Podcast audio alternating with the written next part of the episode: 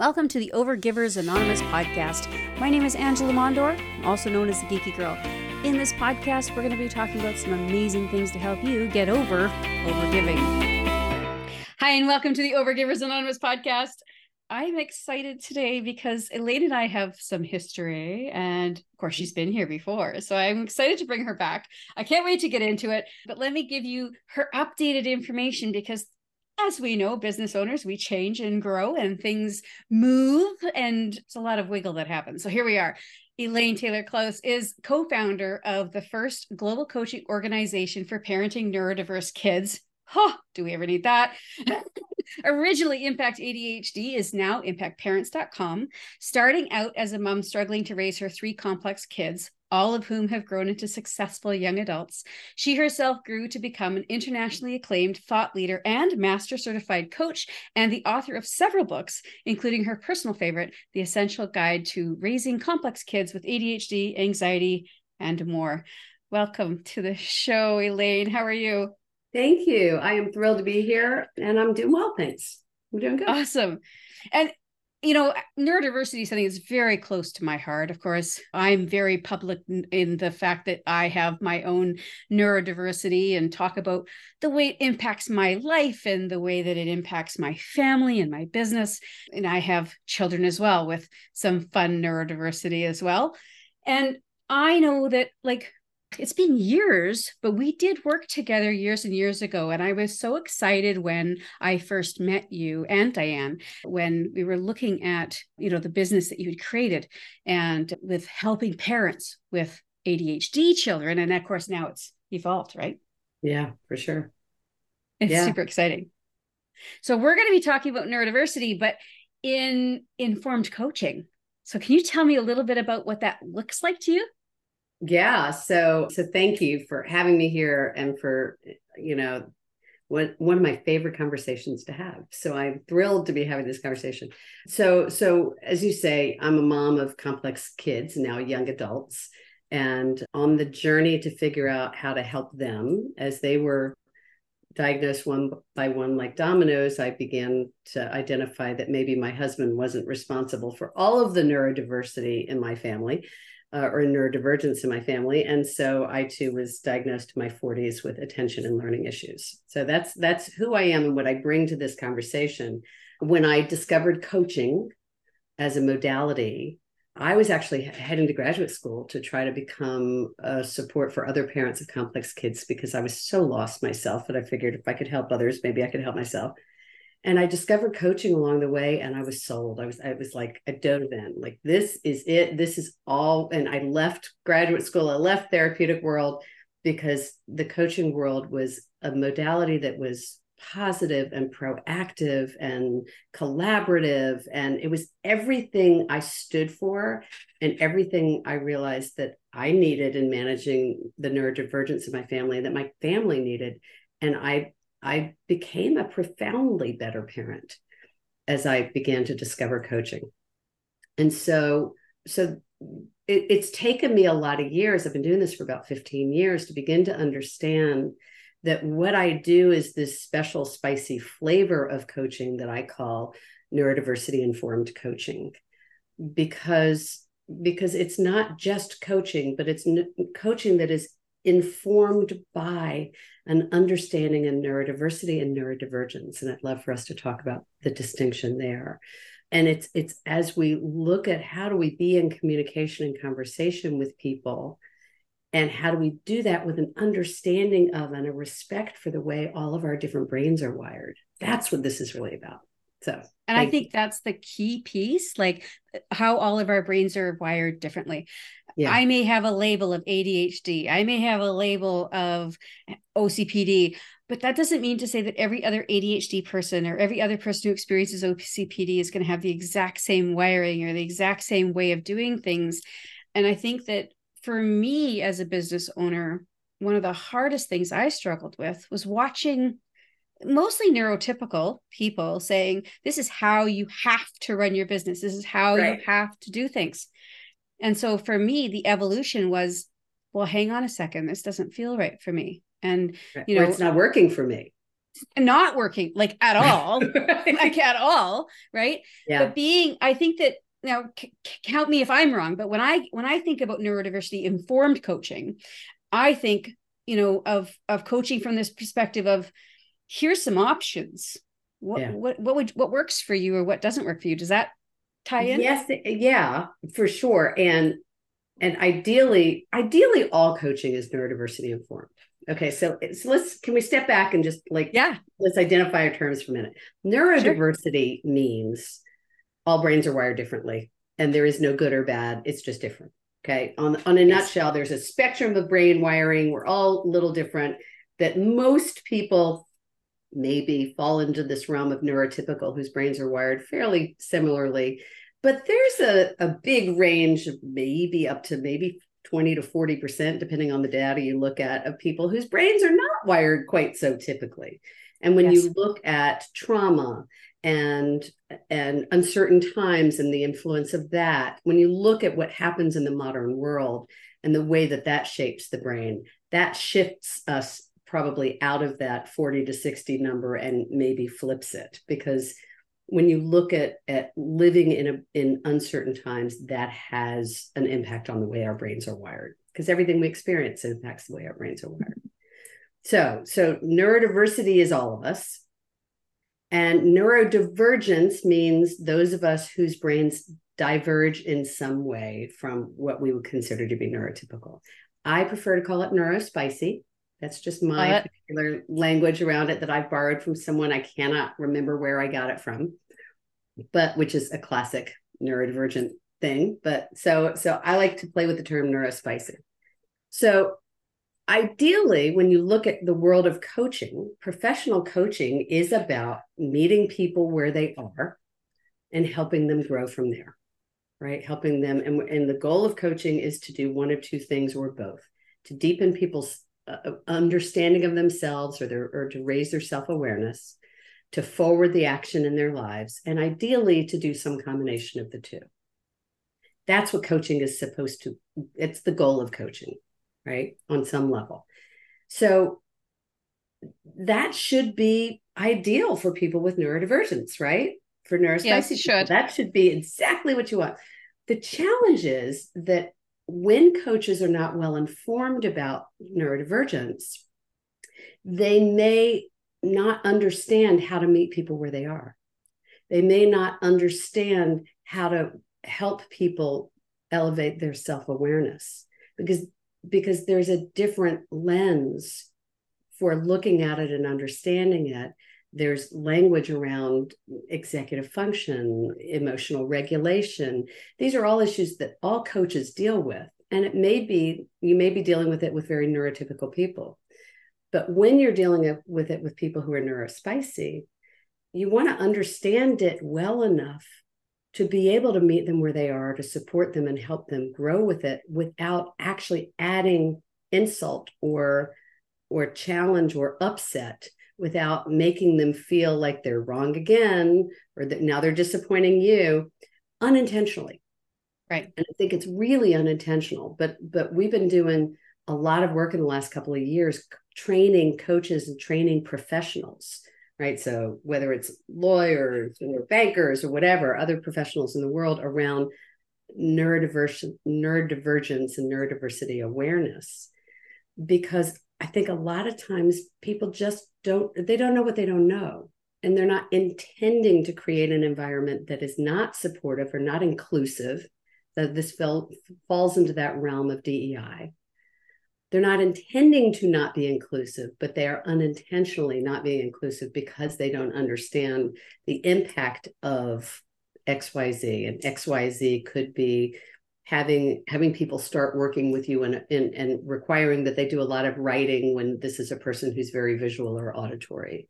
Or it may be you know coaches are told not to chase our clients. We're supposed to wait for them to come to us. Well if they have a time management issue that we might be waiting a really long time. And so maybe they need help with that and want to come to them. So there there are ways in which we can be neurodivergent aware enough to improve our capacity to meet them where they are and elevate And I love the fact that you say that everybody it has has a bit of this different wiring because it's true. Yeah. that nobody has this and we we come to this world with our own lenses our experiences that we have. I love that you brought up trauma. I love that you brought up that, that the things in your life can change the way that you think and the way you see the world.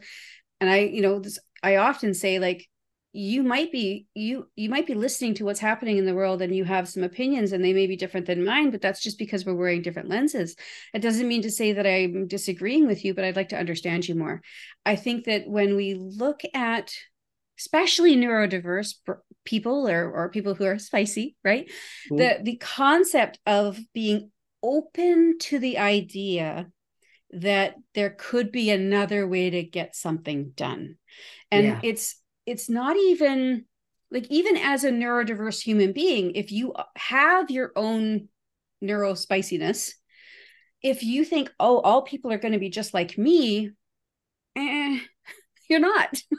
No.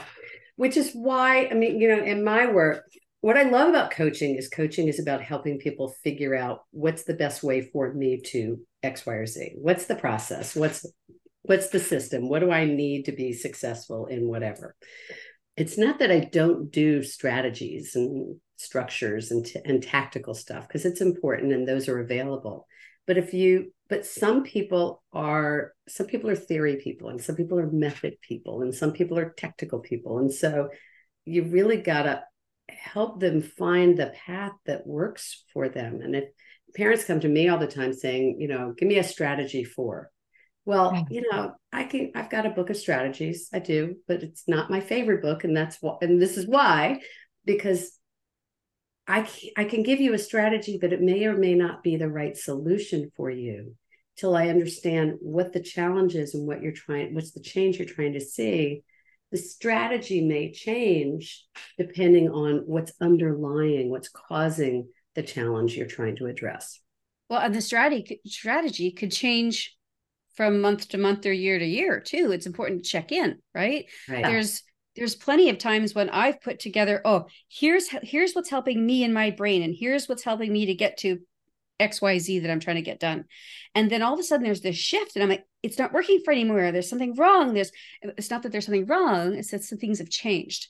Yeah. and so it's important to readdress those strategies and maybe what's changed is that it's no longer interesting I mean, oh, I can't imagine that would be a problem I at got all. A system that works great, but I'm bored. And yes. so it's time to change it up just to change it up. Like we do this annual thing every summer called the ADHD Parents Palooza. It's an interview series, it's an online summit. It's fabulous.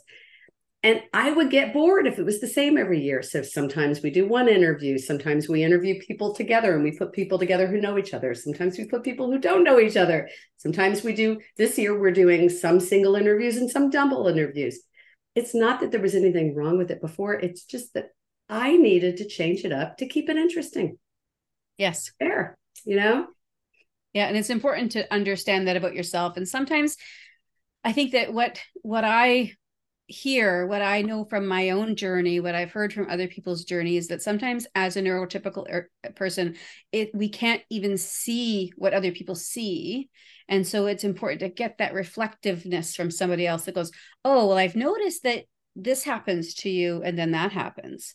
Um, mm-hmm. And to be open to hearing those reflections, right? Yeah, for sure. For sure. It's all about openness, acceptance, and and rolling with it, right? Being with it, trusting, there's a certain amount of trusting the universe, you know, trusting the process.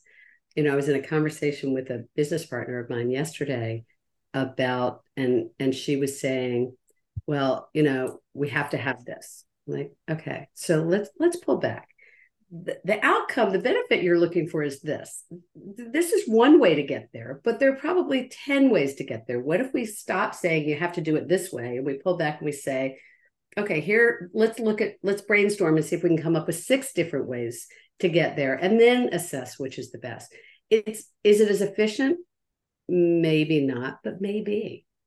Because if yes. it's what gets you to something that really works for everyone, then then it will ultimately be more efficient over time. Well, and it's one of the things that comes up for for my clients when when we're building teams, right? And they're like, well, this is the process. This is how I want them to do it. And I want them to get it done this way and da da da da da. And then you say, but hold on a second. What if it's holding them back? What if it takes them twice as long to get it done because if you've put in these expectations you have to do on how they way. have to do it? But maybe they can do it faster if you just let them have a little extra flow and maybe they're still get like you said getting to the same end result right? I talk about the end in mind a lot. Where this Mhm. are we is this what we agree on? Is this the end in mind we're looking for? Yes okay. Doesn't matter how we get there right? We just need to get there. Well, and so so there's it, it's this double-edged sword because on the one hand, you start with the end in mind, right? And I agree with you totally, so that we all know what we're working towards. On the other hand, we don't want to be so attached to this particular outcome that we can't find the process because it may take us in a slightly different direction that's more effective. Right. And yeah so, i often talk about it as like we're looking at it from from a compass perspective rather than a turn by turn gps right I love that. like we're, we're, we're trying to get to California. Fantastic. California's over in that direction. Are we going to stop at Hoover Dam? Are we going to stop over in Las Vegas? Like, where are we going? It doesn't matter, but we're, we're heading towards this direction, right? Right. And then we recalibrate. Maybe, maybe we don't get there in the time frame we wanted. Maybe it takes us a little longer, but we're moving in the direction. Yeah. Yeah. And and to be adaptive and to be and and I think that's the, the notion of flexibility and resilience is really important in this realm because the the term that I like to use is flexible structure. Like we want Good one. structure, right? Structure is really important, but but structure has to have some flexibility to it. You cannot build a bridge that doesn't move or it will collapse. Yes. And good. you know, if we learned nothing in COVID at the beginning of in the first couple of years of COVID, it's that we needed some flexibility in our structure because yes. to say we only can do it this way shut down our entire world. Right. Yes. And to be able to say, okay, well, maybe we can do mental health online, or maybe we can learn. Some people can learn actually better online. Not everybody, but you know, like to be able to adapt to to where people's needs are and how they process information is Yeah. is a huge gift of both neurodiversity diversity awareness and coaching and i think that's where they come together and I think you're right. Structures structure is important, and sometimes as a neurodiverse person, we're we're a little bit afraid of structure because we feel like it could be almost too claustrophobic or like box like or stuck in a box. we but to me, that we do, we do, we totally do. But if we can look at it and, like you said, be flexible. Like I have certain working hours that I want to work, and and they're working hours that I have implemented to myself because they work with the life that I want to have and the work I want to get done. But sometimes I work at my desk here, and sometimes I work out in the garden. And sometimes I work in the living room. Sometimes I have the TV on. Sometimes I have the radio on.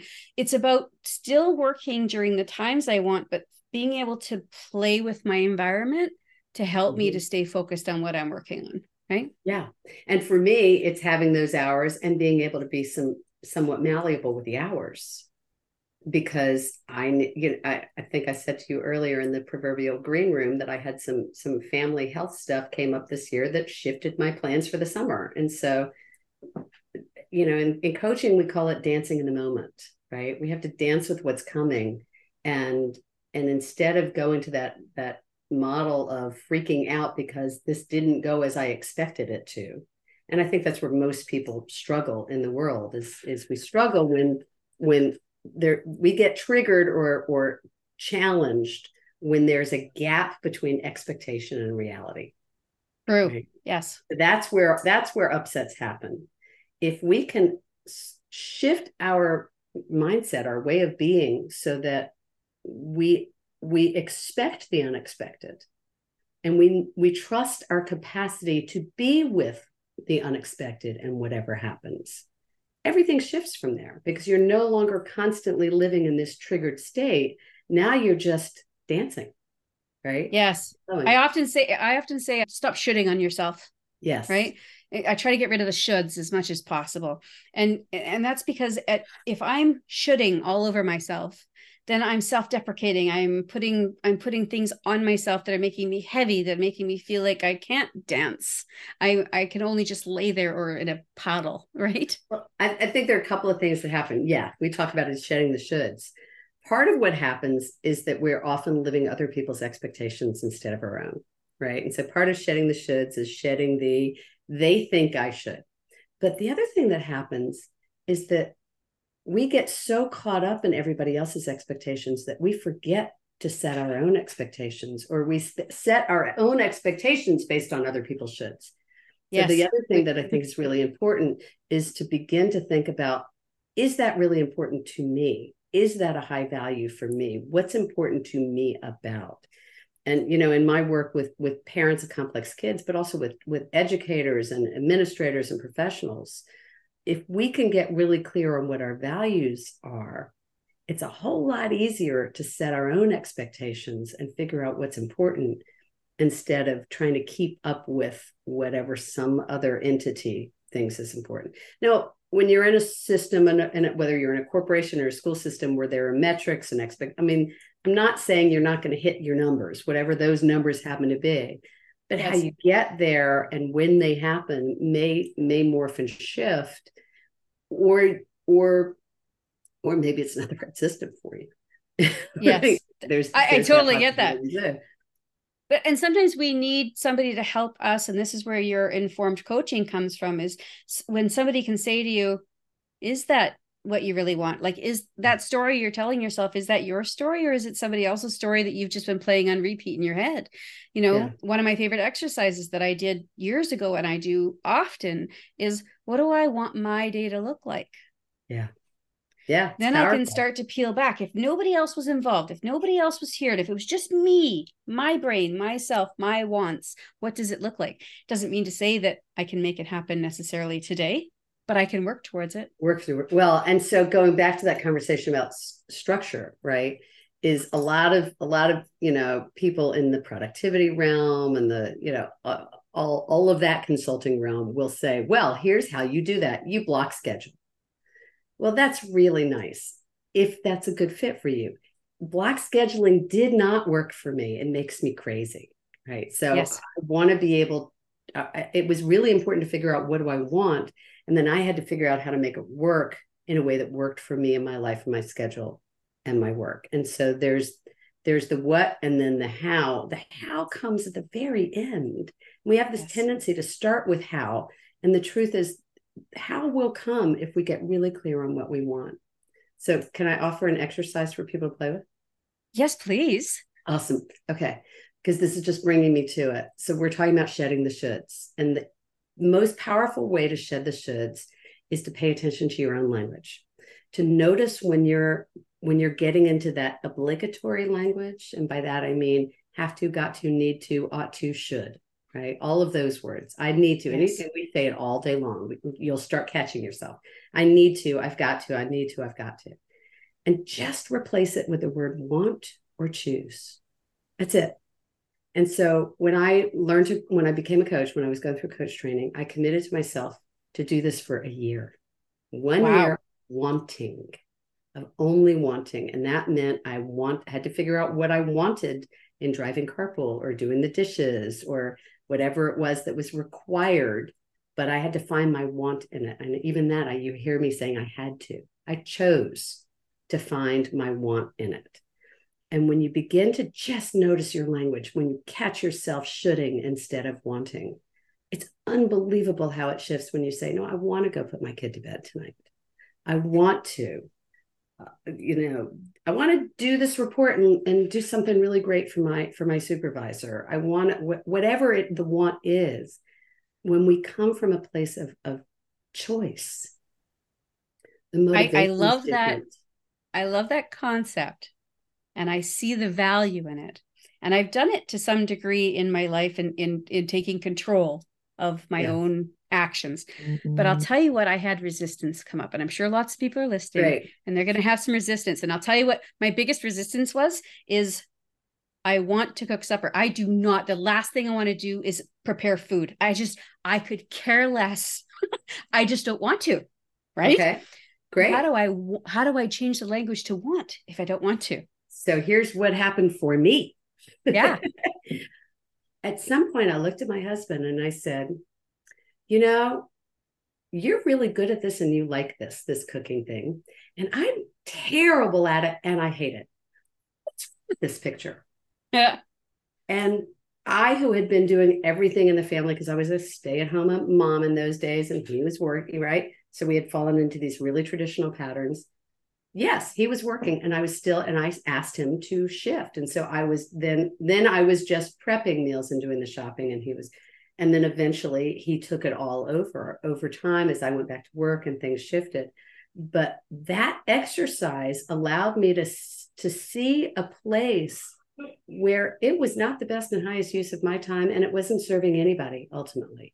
Because if it were just me, I'd have an apple and cheese for dinner and I'd be very happy. I, I, often say that to my husband. He's like, What do you want for dinner? I'm like, I just don't care. And he's like, Oh, I get it. You would just have popcorn and ice cream. I'm like, Yeah, that's pretty much that it. would work. Right. So it's and easy. It's not I'm not a healthy eater, right? Yeah. It's just that I just have a different value around it. And so I think the reason I, I introduce the exercise and what I invite people to do is to do it for two weeks. You don't have to do a year, two weeks. Yeah, yeah.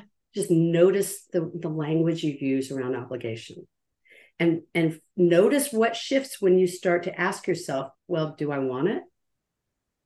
Or just that, because things will start to shift. It did piss my mom off a little bit, I got to say, because I stopped making appearances right? Yeah, yeah. I yeah. stopped. Well, can you just drop by and make an appearance? No, mom, I'm sorry, I can't. You know, and so I did start saying no, and and eh, I probably did shift some dynamics with friends and things where I realized I was doing more out of obligation than out of choice. I love um, the way you turn that. So when I brought you that piece, because I know I know that people are thinking it right of the of the shift. It's like, but how else can you look at that situation? It's not just like, oh well you just have to start wanting it no like how else can you look at that situation what are some other things that you can think about that can shift you from to want or you know yeah. to change it so that it feels better well and ideally let's you know if you're in a partnership with someone and there's something you're doing re- regularly now it may be that there's something neither of you wants to do and then you've got to like so here's a great example okay in our okay. old house years ago we had this huge basement and it was a nightmare I mean, it was just a nightmare. And it was so bad that for, and I kid you not, 10 years, other than the play area for the kids, neither of us went in there because it was just, it was too much. And both of us were overwhelmed by it and freaked out, whatever. And so we made a deal that we would go in there for one hour, just the two of us, but we would body double with each other. Do you know we cleaned the whole thing up in an hour? Wow. Because it was now two of us doing something we both agreed we did not want to do but we yes. made the choice to do it together. So I didn't, at that point, I was choosing to do something I knew I didn't want to do, but I was still coming from a place of choice. And I love the body doubling. Like I have oh, people who yeah. I can call. Like literally, my girlfriend will call me and she goes, "I just need you on the phone because like I got some chores I got to get done." You know, yeah, that powerful. body doubling has been amazing. Yeah, it's a great tool. It's a really, really great tool. My kids use it across country all the time. That's so, awesome. Anyway, so that's my challenge to your to your listeners. Two weeks of of just paying attention to your language about if you hear yourself going have to, got to, need to, ought to, should, ask yourself, do I want to? Do I choose this? And just notice. That's it. That's fantastic. Thank you so much. I love that. And I love the fact that you're like, hey, you don't have to do it for a whole year. Nope. like, give it a couple weeks, give it a shot, right? see um, how it feels. Yeah. Right? I love it. Yeah. Just an and invitation. So, and if you choose not to do it, that's fine too. That's your choice. Right? Yeah, yeah. it is totally your choice. Yeah, Your circle of control over your actions, right? So mm-hmm. so tell us, all of us who are listening, what how would we want to get a hold of you? What what would you want to share with us when they did get a hold of you? Where would you like them? Where would we like us to go to find you? Well, so thank you. I am doing, Diane and I are both doing more and more work around neurodiversity informed the workplace and neurodiversity inclusion. And so love to talk to anybody who's interested in bringing that into your life, your work, your family, whatever. We have a coach's guide to neurodiversity for your mm-hmm. audience, which is probably the best place to go you know, download it for free, get a sense of who we are and what we offer. I think that's at impactparents.com slash overgivers. Mm-hmm. Oh, so. it's a really good name. yeah. so you can download that for free. And there's tons of resources on that on the website. We have podcast uh, called Parenting with Impact. So you can find us in a lot of places.